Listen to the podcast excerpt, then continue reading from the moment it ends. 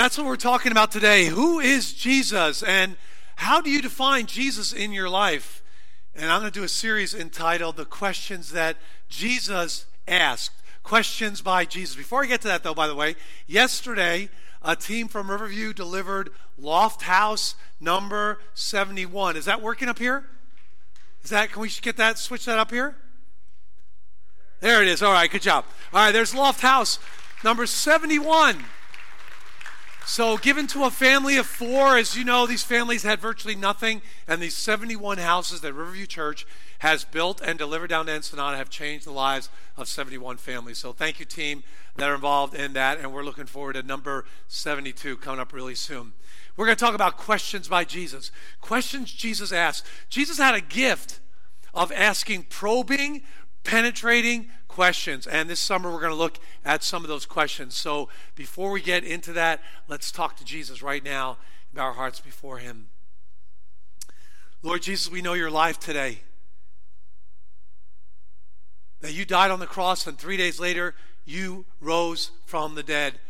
And we know you're right here, right now, because you are alive and you have all power at your disposal. You're an awesome God. And I pray, uh, Lord, today that our hearts would be open to hear what you have to teach us. Help us, Lord, to humble ourselves, to humble ourselves before you. You made us, you created us, and you stamped your image upon us. And we pray this in Jesus' precious name. Amen. Amen. Well, the first question we're going to look at today is this one Who do you say that I am? This is a question that Jesus asked his disciples. And by the way, it's the most important question you will ever have to answer in your life. I know probably many of you have answered many important questions. Maybe in a job interview, you had uh, questions that were very important. Maybe it was a, an exam that you had in school that was very important. Maybe it was somebody asking you, Will you marry me? Very important question, right? But let me say with all the conviction I can today there is no question more important than this one. Who do you say Jesus is? Who is he? Because that question, the stakes are very high. It will change your eternity. The bottom line of our talk today is this Jesus initiates a powerful teaching moment with his disciples regarding the importance of holding a right conviction about who Jesus is and engaging a confused culture with the truth of Christ. All around you, Jesus is being attacked. All around you, Jesus is being diminished and redefined. And people are defining Jesus in ways that he never did, and the Bible never does. And I'd like you to open your Bibles right now to Matthew chapter 16. We love having our Bibles open here at Riverview Church. Matthew, the first gospel. If you don't have your Bibles, there should be a Bible nearby, page 822 in your chair Bibles, as we open up the awesome Word of God and it informs us about life. So, Matthew 16, I'll begin at verse 13, says this Now Jesus came into the district of Caesarea Philippi. And he asked his disciples, Who do people say that the Son of Man is? It's kind of a family feud question, right? Top five answers are on the board. Who do people say that I am? And the disciples start to answer. They said, Some say John the Baptist, others say Elijah, others Jeremiah or one of the prophets. Now, all of them were wrong answers. All of them were not correct, which only highlights how even today, all around us, are really wrong definitions of who Jesus is. But the Bible clearly tells us who Jesus is. Now, here's the question Jesus said to them, But who do you say that I am? It's almost as if Jesus is saying, Hey, you're hearing all these people talk about me, they're giving all these wrong answers. What do you say? Who do you say that I am? Now, Simon Peter, right? He replies in the text. See it here. Now, Simon Peter had a reputation for engaging his mouth long before he ever engaged his mind. Amen. That happened a few times in the Bible. Uh, but this time, he hits the nail on the head. He gets exactly the right answer. He says, You are the Christ, which is a Greek word for Messiah, anointed one the Son of the living God. Now, remember, all of us as believers in Jesus Christ are children of God. You're a, a child of God. You're a son of God. You're a daughter of God. But there's only one being in the entire universe that can be called the Son of God. We're all adopted into God's family. But like in John 3:16 it says the one only begotten. The word in the Greek is monogenes, the one and only unique son of God, which speaks directly to the deity of Christ. That he is God.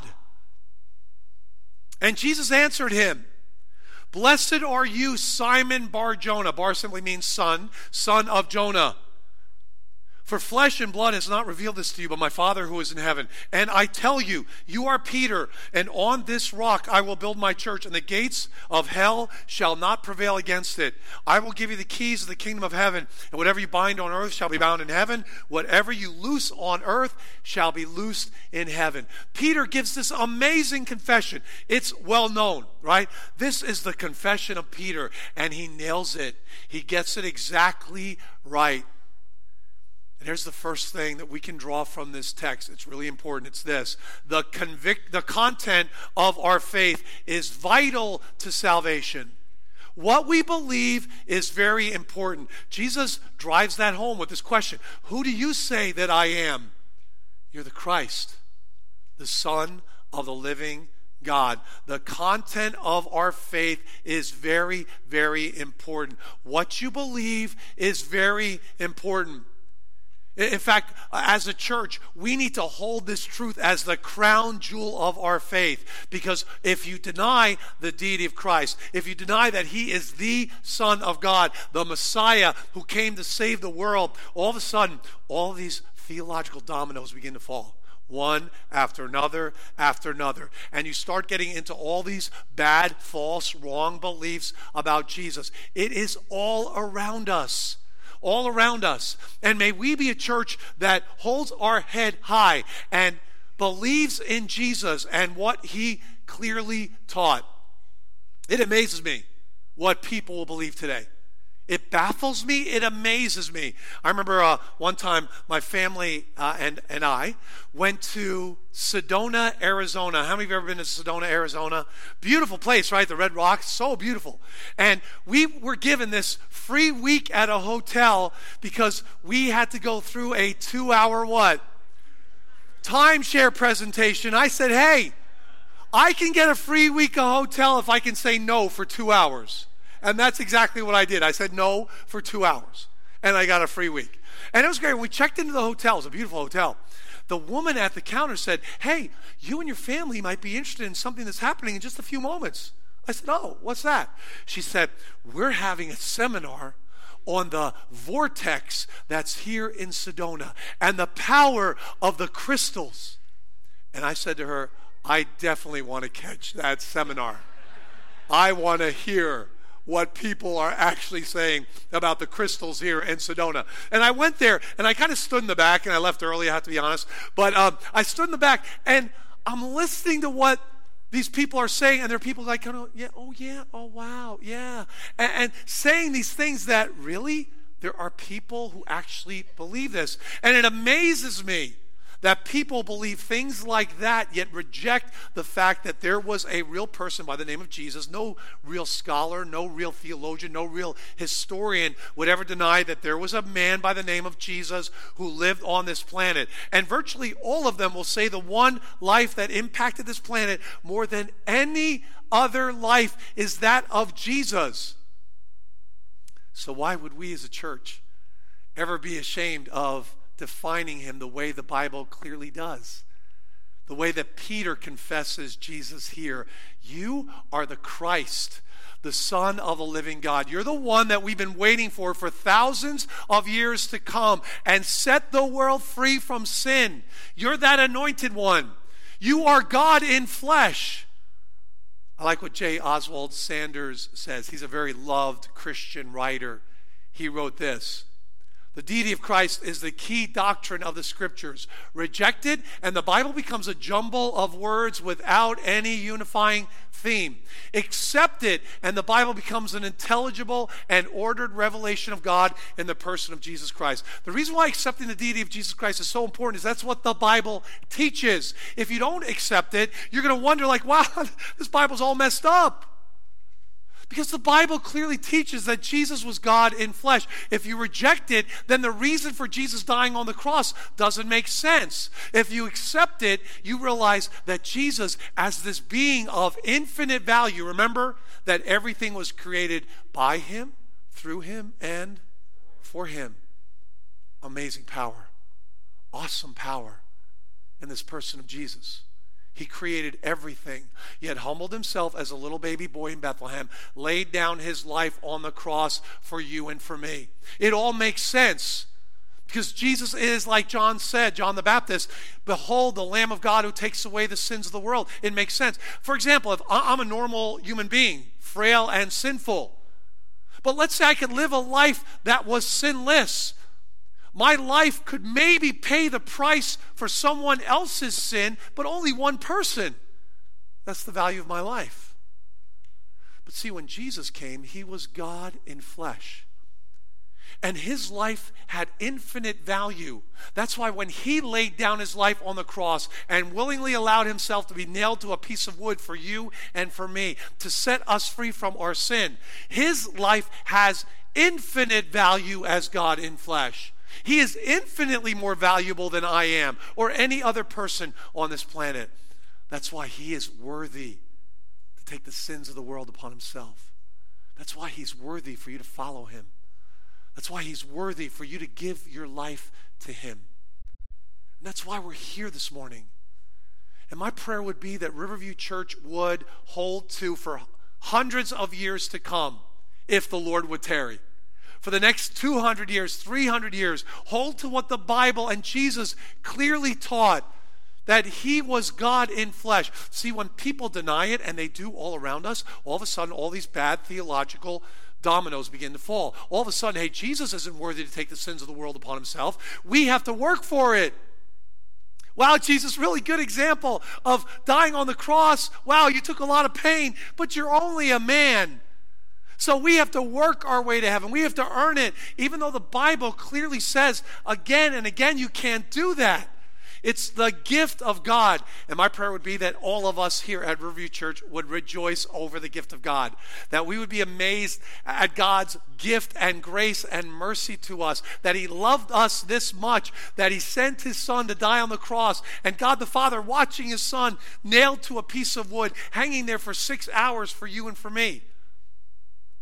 Yesterday, I was at my son's playoff basketball games. He's 13 years old and he's in a league, and he had some playoff ba- basketball games. He had three games yesterday. If you won, you went on to the second round. If you won that, you went to the championship round. And in the second round, it was tie game with about, about 10 seconds left.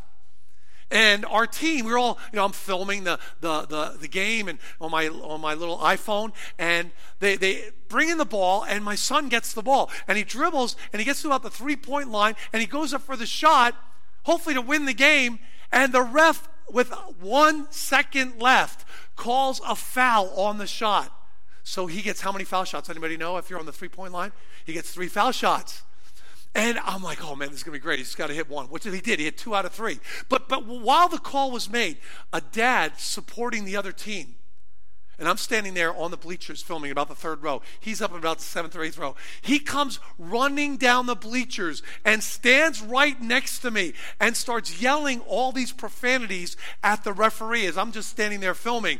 And attacking my son. Oh, ref, you you bailed him out with that call. He didn't get fouled. He faked the foul. He didn't get fouled. You and I can't even say the words in church, right? Because you you'd fire me as a pastor. He's saying that right next to me. And I have my little iPhone and I'm holding my iPhone and I'm saying to myself, Pastor Mel, just be quiet. Pastor Mel, don't say a word. Yeah, he's attacking your son. Don't say a word. It won't look good in tomorrow's paper. Pastor Mel gets in a fight with person at youth basketball game. But he's attacking my son and the ref. You don't know how hard it is just not do anything. But thankfully, Don't do anything. And, and, and, think about it God the Father watched his son nailed to a cross for you and for me. Why? To set us free. God's amazing grace.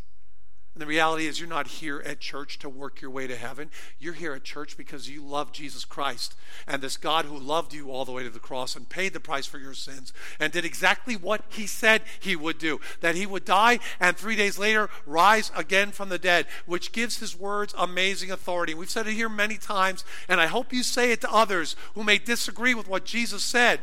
I choose to follow the one that what? Rose again from the dead. Those that contradict Jesus, they will die and stay dead.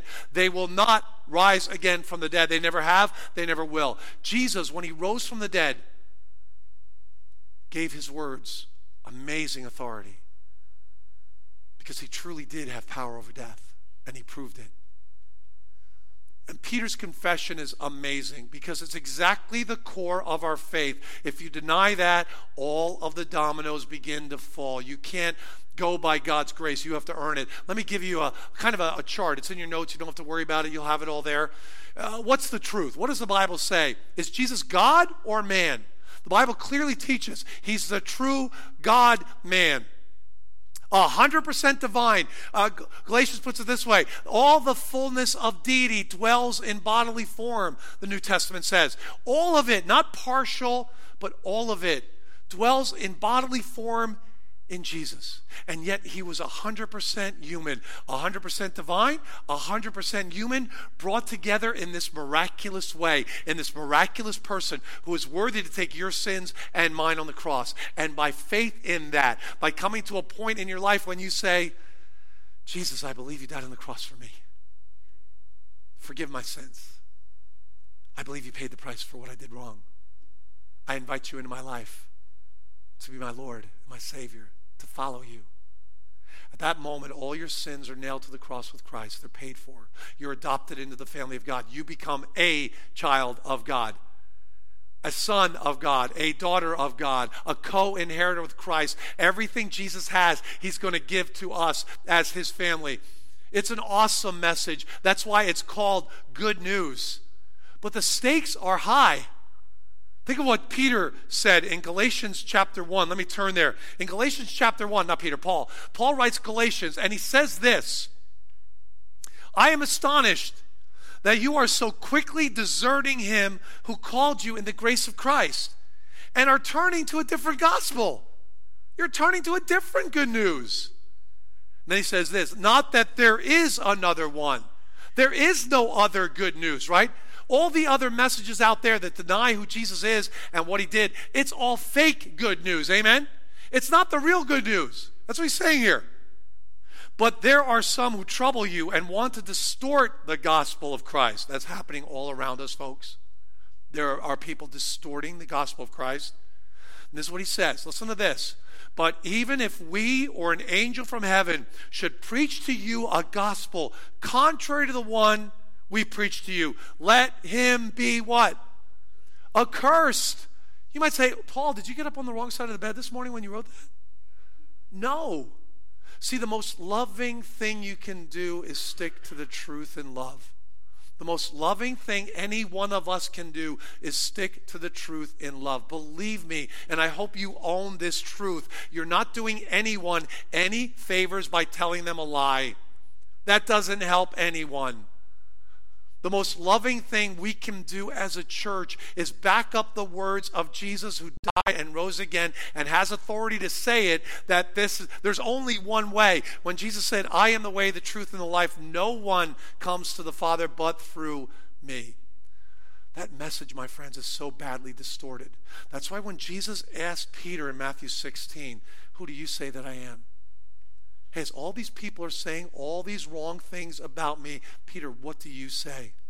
What do you say?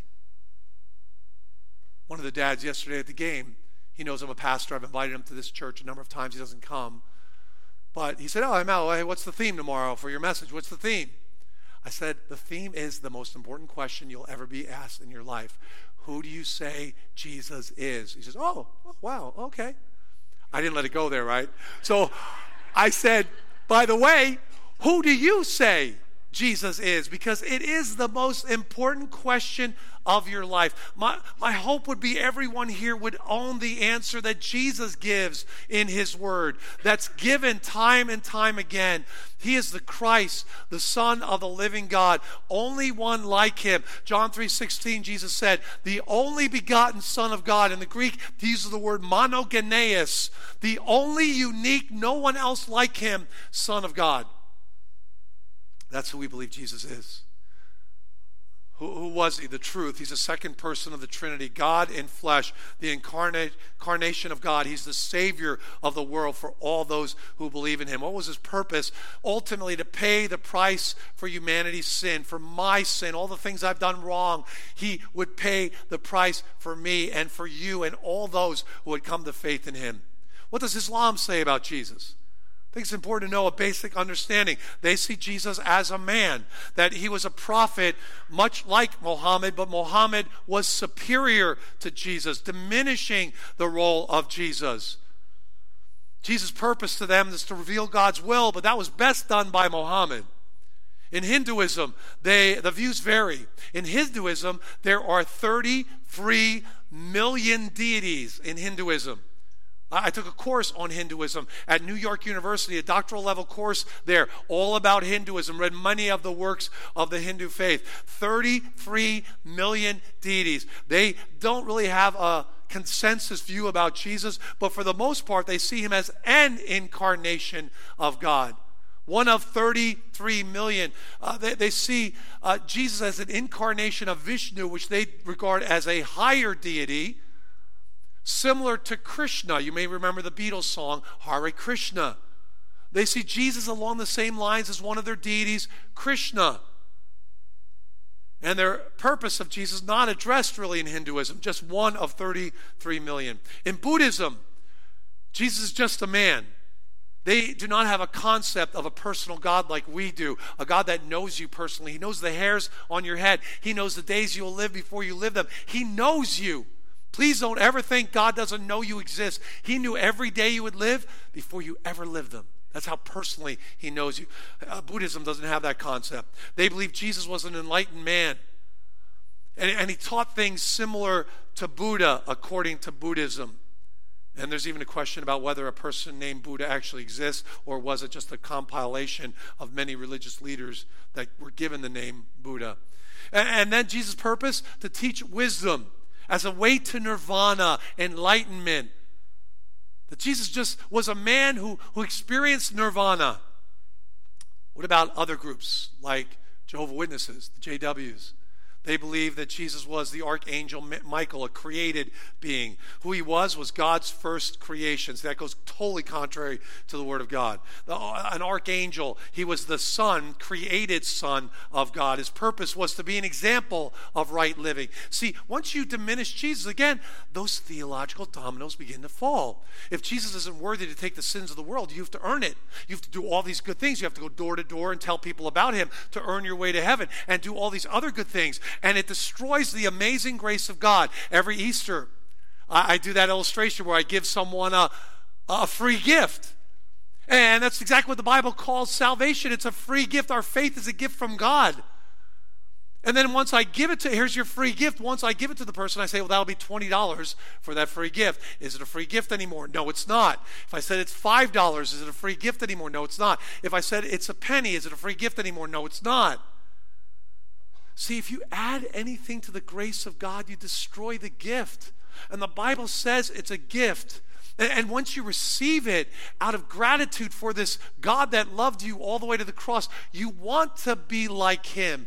You want to live for Him because you know no one else loves you or has done more for you than Jesus Christ. You want to live your life for Him.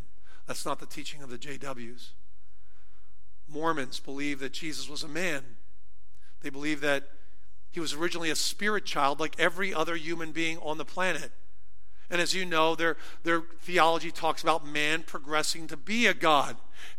As man is, their theme is, God once was. As God is, man may become. Jesus is one of those individuals who, by obedience, attain godhood.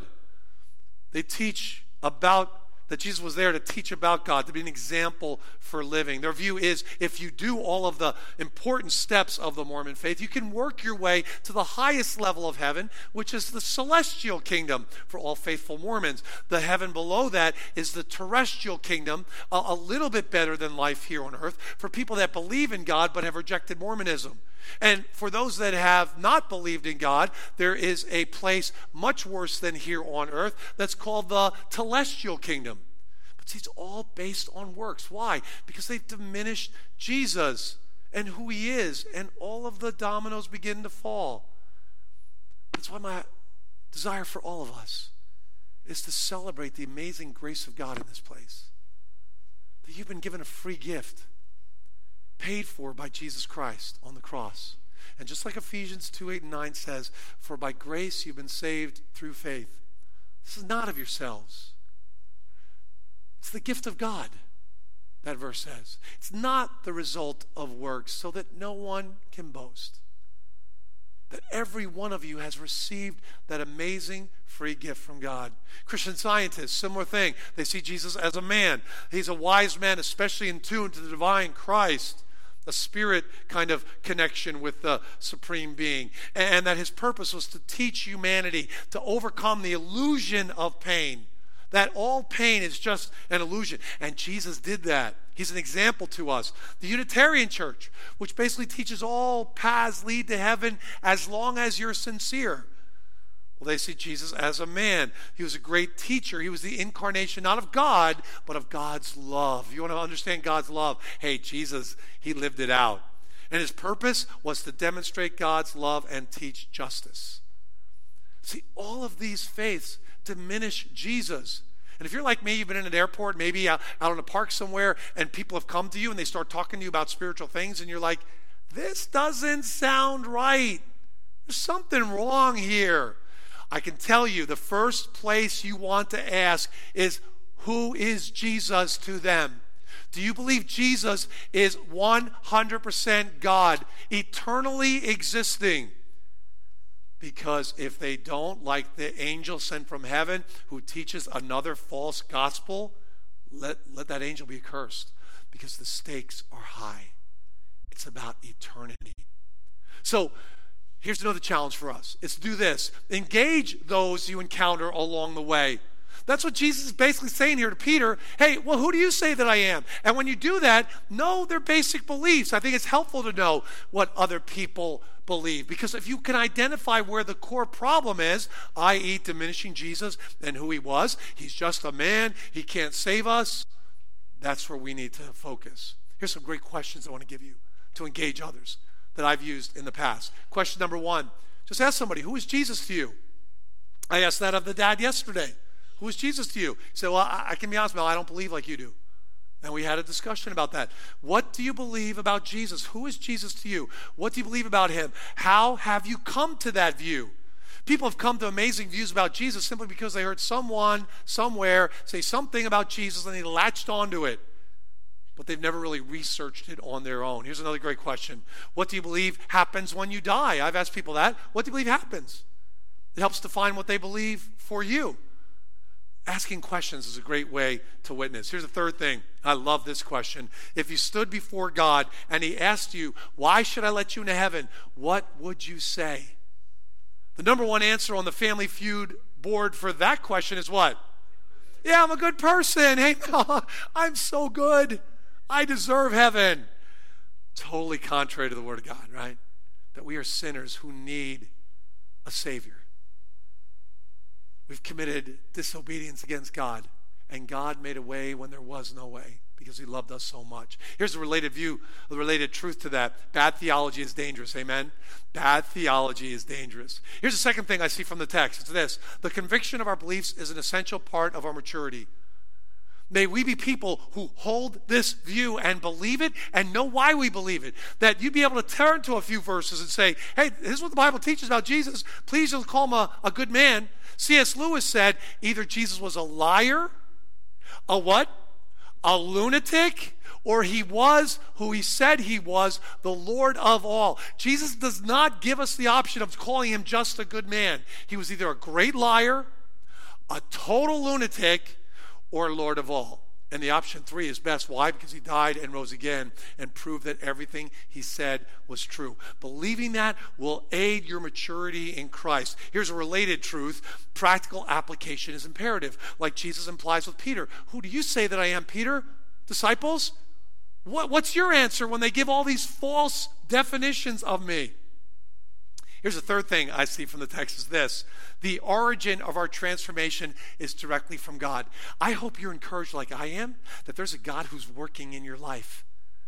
That, that he wants to see us come to faith in him. That's what Jesus says here to Peter. He said, Blessed are you, Simon Peter, for flesh and blood has not revealed this to you, but my Father who is in heaven. Peter, God's been working in your life.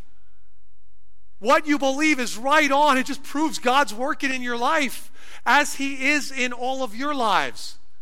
He's working in your life. He's with you every day. He knows exactly what you think, where you go, what you do. He loves you enough to get you on the right path to experience that abundant life that Jesus talked about. It's awesome.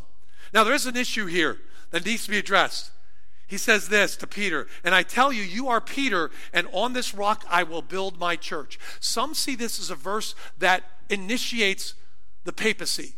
A pope being above the whole church and a person without error who speaks for God. That that's what's being promised here by Jesus. I, I don't believe, as do many others, that that is the case. Let me share with you why. When he says this, hey, you are Peter, he uses the Greek word, or the Greek word in the text is Petros, which is the masculine form of a the word rock or small stone. But then he switches it. He says, You are Petros, let's use that pronunciation, but upon this petra, he changes to the feminine version of the word, which speaks of a larger rock, a foundation, a bedrock. Upon this petra, I will build my church. He switches the gender. Let me give you an example of how that could happen in the English language. This is just an example, but it'll make it clear. If I said this, you are an emperor, and with this empress, I will accomplish this and this, you would say, oh, Mel talked about the emperor, but with another person, he will accomplish this and that. That's exactly what Jesus does. He switches the gender of the word, which I think makes it incredibly clear that he's not talking about Peter being the foundation on which he will build the church, but the confession that Peter gave that you are the Christ, the Son of the living God. Peter, well done, man. You are a stone. You are that. You're solid. But on your confession, on this bedrock, this bigger thing, as he switches the gender, I'm going to build my church. So, what I believe the Bible's clearly teaching here is not a papacy, not a, certainly not a papal su- succession of one pope after another after another. That's nowhere in the Bible. But that we are building on the amazing confession of Jesus. So, what Peter is saying here was, was important, but the passage is telling us this Peter was just a small stone built atop the bedrock of something much bigger than himself, namely the truth that Jesus is the Christ, the Son of the living God. Put simply, Peter was not the rock, the bedrock. Christ is the rock. And as Peter and the other apostles testified to the truth about Christ, which Peter did in verse 16, the church was built upon this one amazing foundation. In fact, what that's what the Bible says in 1 Corinthians 3:11 says this, no man can lay a foundation other than the one which is laid, which is Jesus Christ. He's the foundation of the church. And by the way, the Bible says the gates of hell will not prevail against it. Ephesians 2:20. Paul further explained that Jesus Christ is the cornerstone on which the church is founded. And I hope all of us know that you are the church. It's not a building. I, I still remember the pastor who was interviewed after the fires, the church building that he past, pastored in burned down. And the San Diego reporter went to him and said, Oh, Pastor, so sorry you lost your church. And he said rightly, he goes, Oh, I didn't lose my church. I lost the what? The building. He said, The church are the people. We're going to meet another building. We'll be fine. We lost the building. You are the church. And by the way, Jesus is not up in heaven saying, Hey, we're going to try this church thing, and if it doesn't work out, we're going to plan B. He doesn't say that. This is plan A, and there is no plan B. It's you and me making the same confession about Jesus that Peter did. Well, this is our deep conviction. And in 200, 300, 400 years, Riverview Church and every faithful church that holds to the clear teaching of Jesus will not change. Jesus is the rock, He is the way. And he says the gates of hell will not prevail against it. The word in the Greek there is Hades. That's the word that was used in the Old Testament when it was translated into the Greek for the word Sheol. The gates of hell, where, where departed spirits go, it will not prevail against the church. So the related truth to that is this proper grounding keeps us humble. Help us remember that everything we have is a gift from God. He's an awesome giver. You can never, ever outgive God. I don't care what you've gone through what struggles you've had, you can never outgive God. And here's the last thing I want to share as we close. The power for our task is grounded in the authority of Jesus. Peter is given the keys to the kingdom, not, uh, and it's not shouldn't be taken the way that some people do. What Jesus is speaking directly to is, and to the other apostles, that they have the right to enter the kingdom themselves. And as they preach this amazing message, they will be opening the kingdom of heaven to all those who receive it and closing it to all those who don't. It's the power of the message of God. And our related truth is this the reassurance that the work is, in, is the Lord's. Hey, folks, here at Riverview Church, we're a family together. My prayer would be that all of us would see each other as co laborers, part of the same body, with this amazing light that Jesus has given to us, and to shine that light to people around us. We can do it. We can't fumble the ball. The stakes are high. It's all about eternity. May we hold fast to the truth of who Jesus is. Amen, church? Amen. Let's bow our hearts in prayer today. And as you bow your head before Jesus, remember his words where two or three are gathered together in my name, Jesus said. There I am in the midst. And Jesus, we know you're right here. Lord, our hearts bow before you. You made us, you created us, you stamped your image upon us, you gave us worth and meaning and purpose. And this world all around us is groping in darkness, seeking meaning and purpose. Lord, help us to shine the light that points people to you. Lord, I thank you for your love for us. You've forgiven us. We're sinners saved by your amazing gift, your amazing grace. And so, Lord, we love you today. We pray all of this in your matchless name. Amen. Let's all stand together and sing this song holy. There is no one like you, there is none beside you. Open up my eyes in wonder. Show